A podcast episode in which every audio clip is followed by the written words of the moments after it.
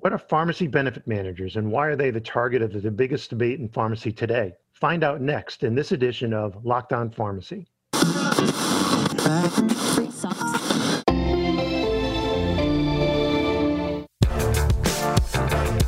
You're listening to the Pharmacy Podcast Network.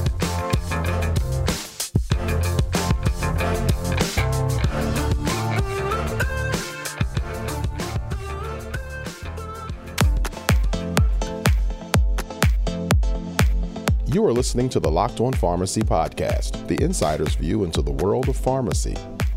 Hello, everyone. This is Frank Fortin from the American Pharmacists Association. Pharmacy benefit managers, or PBMs, have been part of healthcare for decades.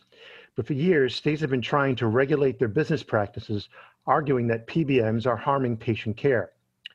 Pharmacy owners, especially in the independents, also say PBMs are a big reason why they're struggling just to keep their doors open. The debate has even made its way to the U.S. Supreme Court. With me today is Antonio Ciaccia, newly appointed as Senior Advisor for Disruptive Innovation and Practice Transformation for APHA. His past work on PBMs has been instrumental in pulling back the curtain on what PBMs do and has inspired reforms at the state level. He's here to talk about what he's learned and what can be done about it. Welcome, Antonio. Great, great to be here, Frank. And welcome to APHA uh, I'm, I'm happy to be here and excited. Great. So let's start with the basics about this. Why were PBMs invented and where did they go wrong? So in the old days, uh, insurance companies uh, had uh, a lesser role in the in the payer in the payment of healthcare in general. Uh, over time, uh, insurers became uh, more and more looked to for overall healthcare coverage, and then eventually along the way, uh, along with coverage of healthcare came the coverage for prescription drugs.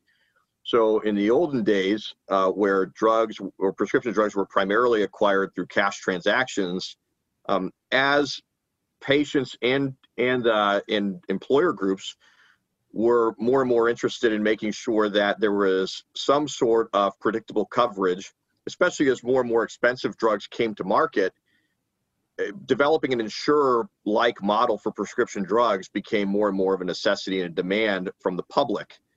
Um, as the transaction got more expensive, uh, insurers looked towards uh, an entity to help processing the claim and also to actually start influencing the claim. So PBMs were naturally born out of it, uh, really what I would consider to be a technological need at first really the equivalent of a, of a Visa or a MasterCard for drug coverage. Um, but eventually, as they inserted their way into the middle of the transaction, and more and more patients and payers expected more and more coverage of drugs, the power of PBMs started growing significantly over time to where eventually they made their way in between about 90% of all the transactions that occur at the pharmacy counter. And about what point in time did this occur? So, really, PBM started in the 60s and 70s uh, to actually kind of bust onto the scene, but it really wasn't until uh, the 90s and, and, and, Medicare Part D, really, where PBMs really became uh, a central component uh, of, the, of the prescription drug supply chain. And so, what happened? Where did they go wrong? Where did they suddenly be, um, eventually, not suddenly, but where did they eventually become uh, seen as part of the problem and not really part of the solution? Well, really, PBMs were always designed to be a headache on on the pharmacy side of the supply chain. So, if you think about it at a very simplistic level, drug manufacturers would like for nothing more than to charge whatever they could get away with they sell drugs to wholesalers who would love to charge however much they can, how much they could possibly get away with. And really, pharmacies uh, would be in the same boat, where really pharmacies would like for nothing more to be able to charge whatever they can get away with. Again, I'm talking about incentives here. Um, so you really needed a friction point on the other end of the supply chain to say, okay, we're not going to let you charge whatever you want. So PBMs were, were brought in to act as that friction point, to find an equilibrium point to say, what is a fair price to pay for these drugs? Well, that's always going to act be some sort of headache for manufacturers, wholesalers, and pharmacies, and uh, arguably rightfully so. But over time, that headache has turned into um, a, a migraine because PBMs have been consolidating significantly to the point where three PBMs make up, give or take, about 80% of the, uh, of the overall marketplace. So with that excess leverage means that they can really aggressively start pressing the other side of the supply chain. Manufacturers are complaining about PBMs, you know, shaking them down for rebates that are too large. Uh, and pharmacies obviously are complaining that that the over consolidation has put them in a position where take it or leave it contracts are now adversely impacting the sustainability uh, and the standard of care that's being offered at pharmacies. So that's that's where I would really start categorizing it as a problem. Is that the side of the supply chain set with you know setting the reimbursements uh, has gotten to the point where the pharmacies are at a point where they can't effectively manage their practices given the state of affairs and the over consolidation on the other side of the of the reimbursement uh, equation. And eventually, the complaint became that we're not getting reimbursed for our costs, and therefore, how can we stay in business? That's correct, but it, I, I I'd quibble with it a little bit. Not everything that pharmacies do occur at a loss.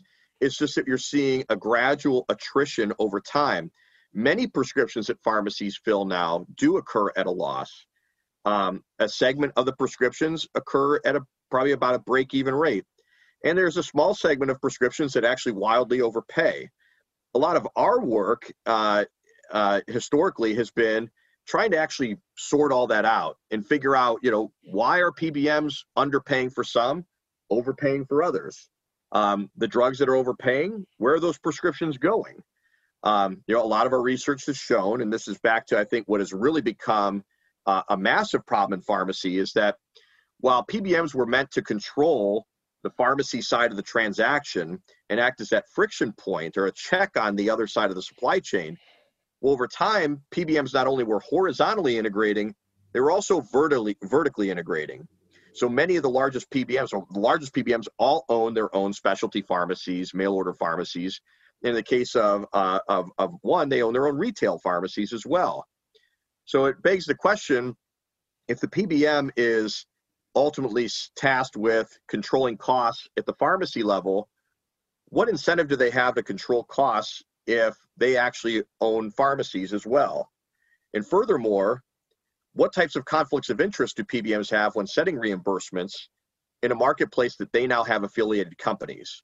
A lot of our research has shown that those conflicts of interest are being exploited. So, what what impact does this have on patients and uh, the people who um, use pharmacies, say independent pharmacies or even chain pharmacies? It has a number of impacts. You know, uh, PBM management of drug formularies, uh, they basically get rebates from drug manufacturers to entice them to cover certain drugs.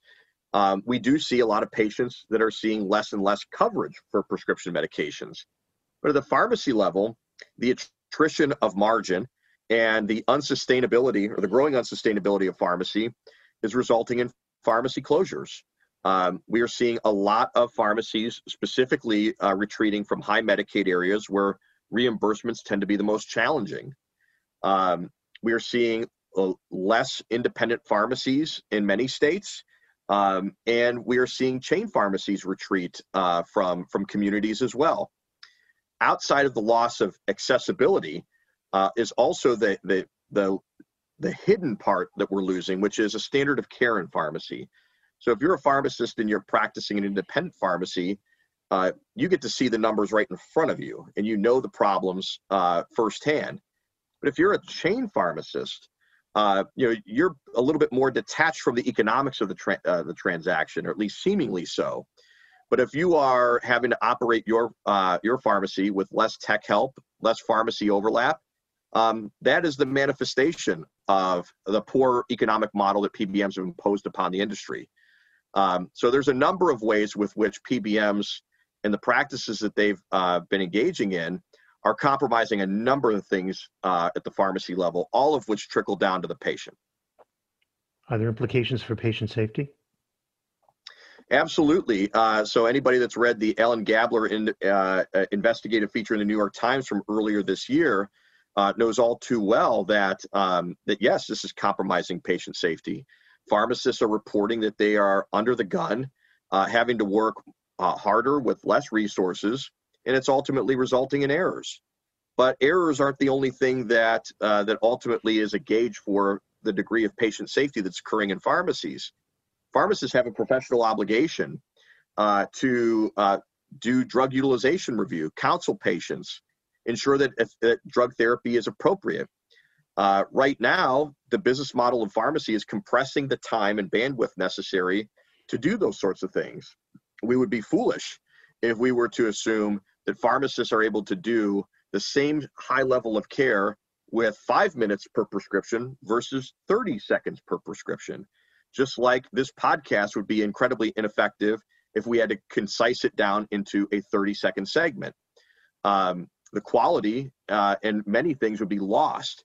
We would technically still have completed the podcast, just like pharmacists would technically have completed filling the prescription, but we would be foolish to assume that the standard with which it was done uh, was the same. Antonio, you've done some work um, fairly recently in the state of Ohio with uh, the uh, activities and the practices of PBMs. What did you find there when you were doing work on behalf of the Ohio Pharmacists Association?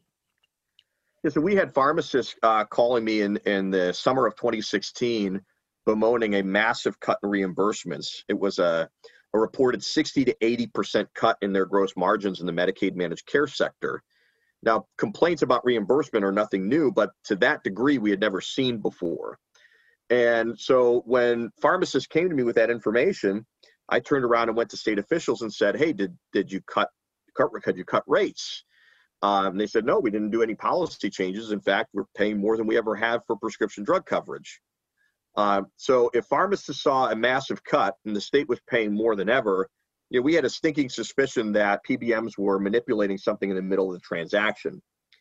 We began pulling data off the CMS website showing what state Medicaid programs were being charged on a quarterly basis for individual transactions in the Medicaid programs. And we compared that to CMS data showing the cost of those drugs. In between, we saw this growing delta between what the rates that were being charged versus the cost of the drug knowing that pharmacies were getting paid less, that crumb trail uh, we brought to the, the reporters at the Columbus Dispatch and uh, state officials, uh, not only in the governor's office and the legislature, but also our state attorney general's office. Um, the crumb trail that we created built the exigency for an audit. That audit found that there was a growing gap in the middle of the transaction. And in fact, it amounted to $244 million in just one year where PBMs were paying pharmacies very low and they were billing the state very high and capturing the difference. That set off a tidal wave of controversy, um, a two and a half year investigation in the Columbus Dispatch, um, and a number of other states starting to look under the hood of their prescription drug automobile. And so, what did Ohio do? Ohio ultimately decided to uh, fire its PBMs and completely uh, revamp the system.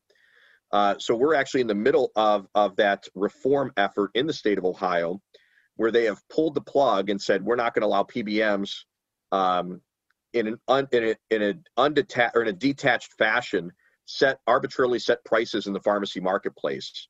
Uh, the state prohibited the practice of spread pricing and moved to fully transparent pass-through contracting. They took the next step in uh, resetting the table on the Medicaid managed care program so Medicaid managed care pro, uh, organizations or insurers uh, ultimately are the ones that uh, carry out Medicaid benefits in, in states across the country. Those insurance companies hire PBMs to go out and pay for pharmacy benefits. The state of Ohio said, we're not going to allow that system anymore. So the state is actually creating its own PBM that contracts directly with the state, where they'll be setting prices based on objective pricing benchmarks rather than the whims of the PBM. Meanwhile, the state said to all the insurance companies that were overseeing that process that they were very un- dissatisfied with how they were managing that process. And so they also hit the reset button on the managed care plans, essentially firing all of them and telling them they had to reapply for their ability to uh, cover Medicaid uh, benefits in our state. So Ohio's experience is really interesting. Is this uh, is this a one-off, or is this kind of thing happening in other states too? So it's it really, I mean, it's uh, we're at this massive turning point for reform. The state of California has moved to carve out pharmacy benefits altogether and pay pharmacies directly. The state of New York recently uh, passed legislation and signed that they're moving to carve benefits out as well. Uh, just recently here um, this month, the state of Michigan, uh, our our my data analytics company did um, uh, a project where we looked at pricing problems in the state of Michigan. And just this week, Governor Whitmer in the state of Michigan announced that they were going to no longer allow PBMs to set prices in the Medicaid managed care program and decided to start paying pharmacies based on their acquisition costs plus a $10.63 dispensing fee, which is a massive improvement to where it was, where PBMs were exploiting spread pricing in the state of Michigan. So uh, we're seeing a growing uh, revolution against PBMs and state Medicaid programs.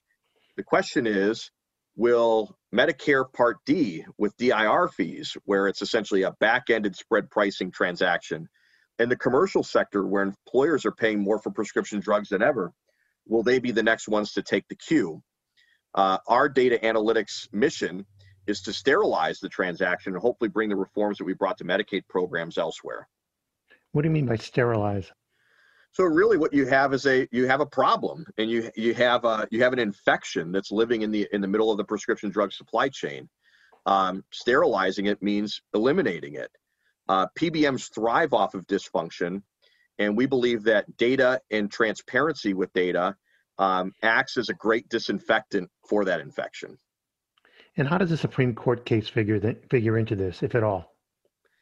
So a lot of states have tried to pass legislation to rein in PBM pricing abuses, uh, but when even when they do pass those laws, let's just pretend they're effective. Which, by the way, many of them are not because PBMs have a number of ways to work their way around state laws.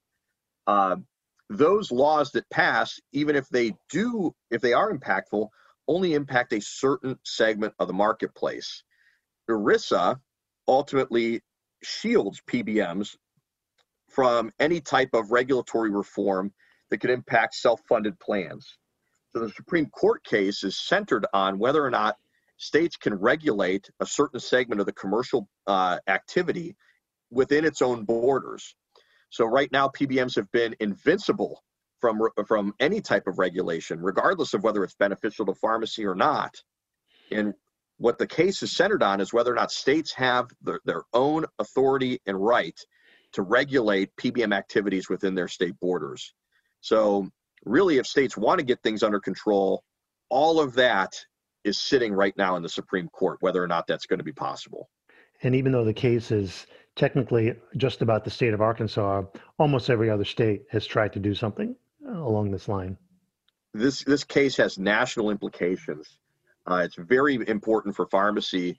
Arguably, it's even more important for states and the commercial employers that are paying for pharmacy benefits right now, as we've highlighted, in a highly dysfunctional system. You've said elsewhere, Antonio, that pharmacy is in crisis as a business, as a, as an industry.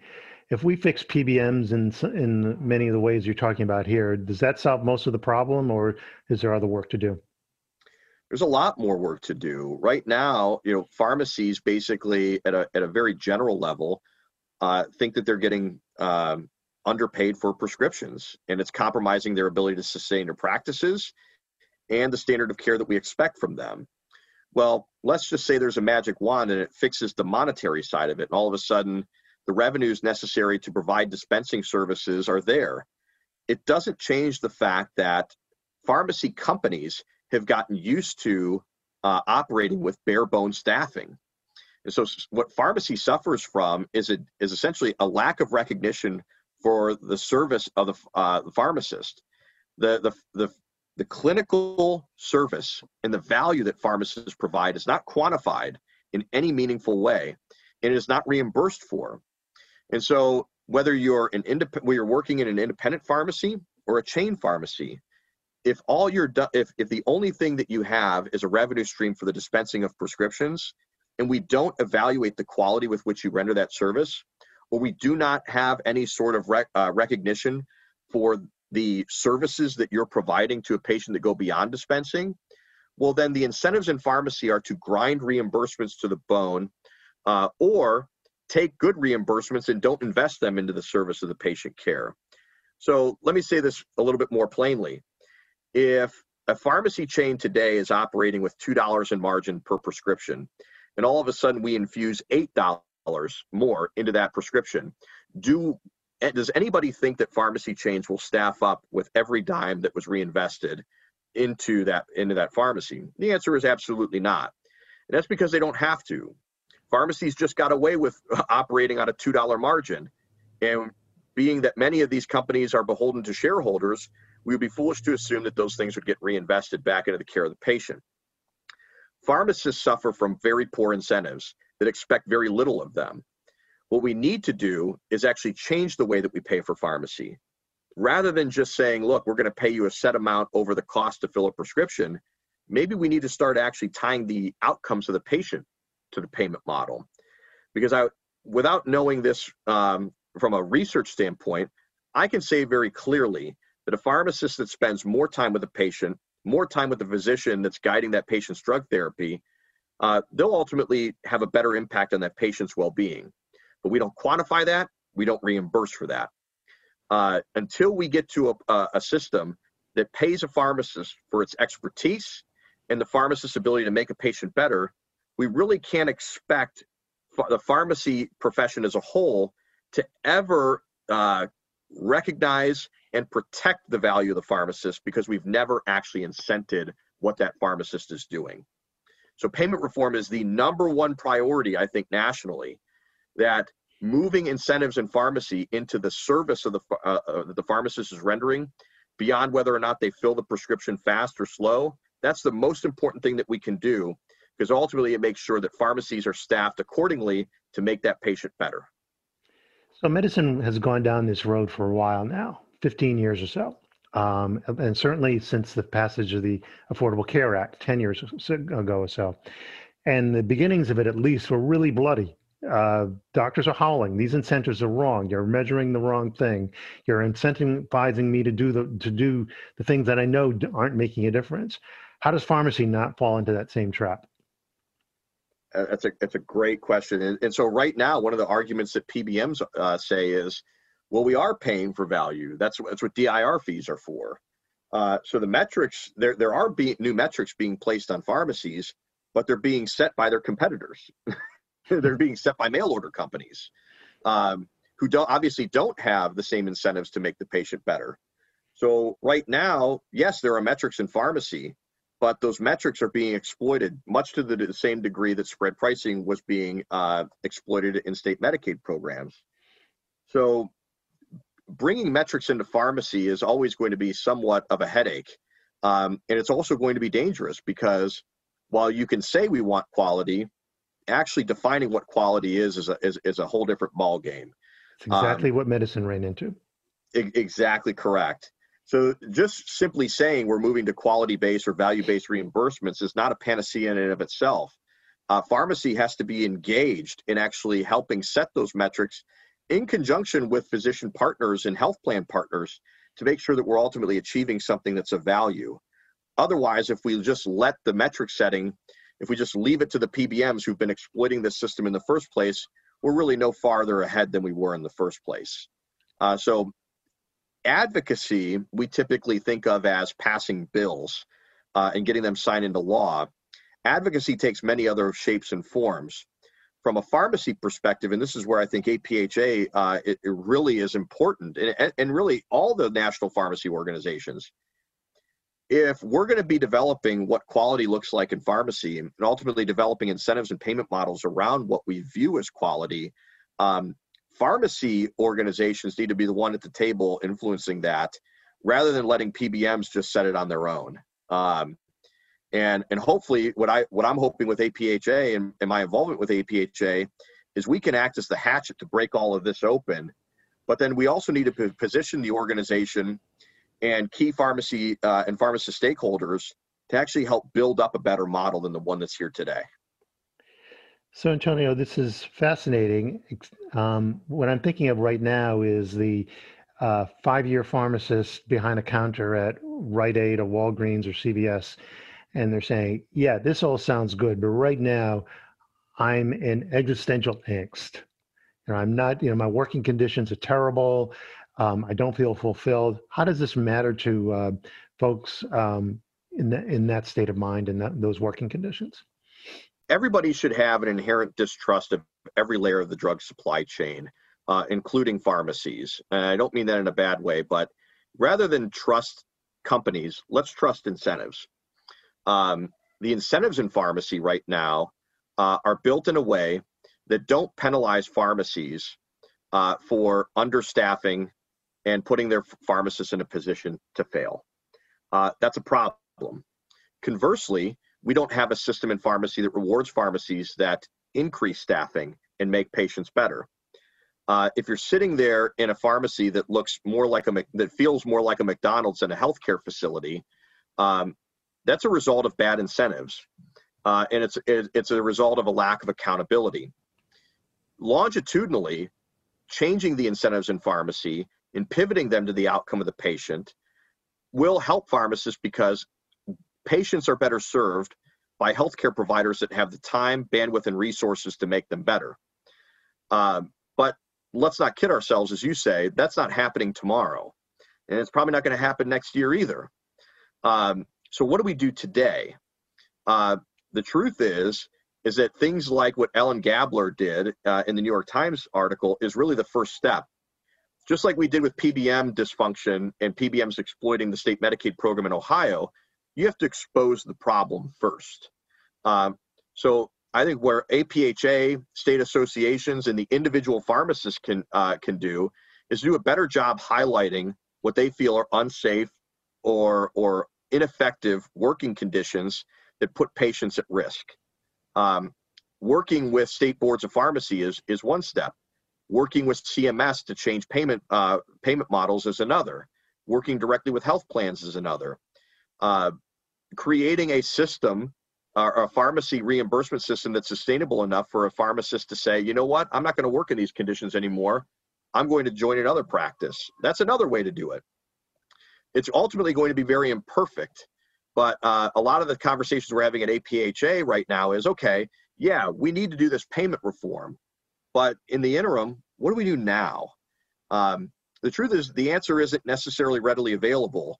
But our, my most recent conversations with APHA board members and, and senior leadership is, well, what do we do now?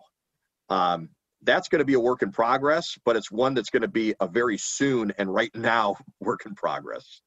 And not to be the uh, the uh, um, Debbie Downer at the party, but you know when I worked with medical associations, the problems with the uh, the former Medicare reimbursement formula were identified in 1996 and 97, almost immediately after the formula was created. It took 20 years to fix it. And it was AMA's uh, number one priority for 20 years, and it wasn't for lack of trying. So um, I wouldn't, it wouldn't be in, entirely surprising that it would take hopefully not 20 years, but years to get this going because it's really going at the real uh, uh foundation of of this entire uh, system, isn't it? Well, and, and at the risk of this sounding like the sales pitch, I mean, this is this is where I go nuts because doctors and nurses and dentists, you know, they have really been able to help reshape their practice models. And when they want something, they typically get it. The join rates at those organizations historically are better than what we see in pharmacy. And that's not just from APHA's perspective, that's globally state associations, NCPA, ASHP, whatever whatever alphabet soup organization you want to talk about, pharmacists have been largely disengaged. Uh, and understandably, some of them feel disconnected from a lot of the reform efforts that many organizations are undertaking. But as I said before, the payment reform push is probably the most important thing. And if you're a, a pharmacist sitting there on the counter right now, you're saying, well, what does that mean to me? Right. Well, know that this is what this is why that payment reform is so important is because these are the actual fundamental changes that are necessary to fix your practice model. Uh, so my my call out to pharmacists is that you need to support these organizations that are working on payment reform because we're not going to pass the magic bill that creates the perfect ratio that actually helps you change uh, the change you know your working environment. Uh, I don't see a state a board of pharmacy stepping up and waving the magic wand to fix workforce issues tomorrow. Um, so it ultimately involve, it involves an investment in the organizations necessary that bring about change. Uh, AMA, as powerful and strong as they are, to your point, Frank, took 20 years to get there. Um, you think pharmacy is going to be able to get there with one arm tied behind his back? Absolutely not. Um, so it does take a concerted effort from pharmacists to say, you know, we're not going to take this anymore, and we're going to support the organizations that are working to change it. Antonio Ciaccia, thank you for joining us today. And that's it for this edition of Locked On Pharmacy. I'm Frank Fortin for the American Pharmacists Association. Thank you for listening. This podcast has been brought to you by the American Pharmacists Association, the largest professional association of pharmacists in the United States.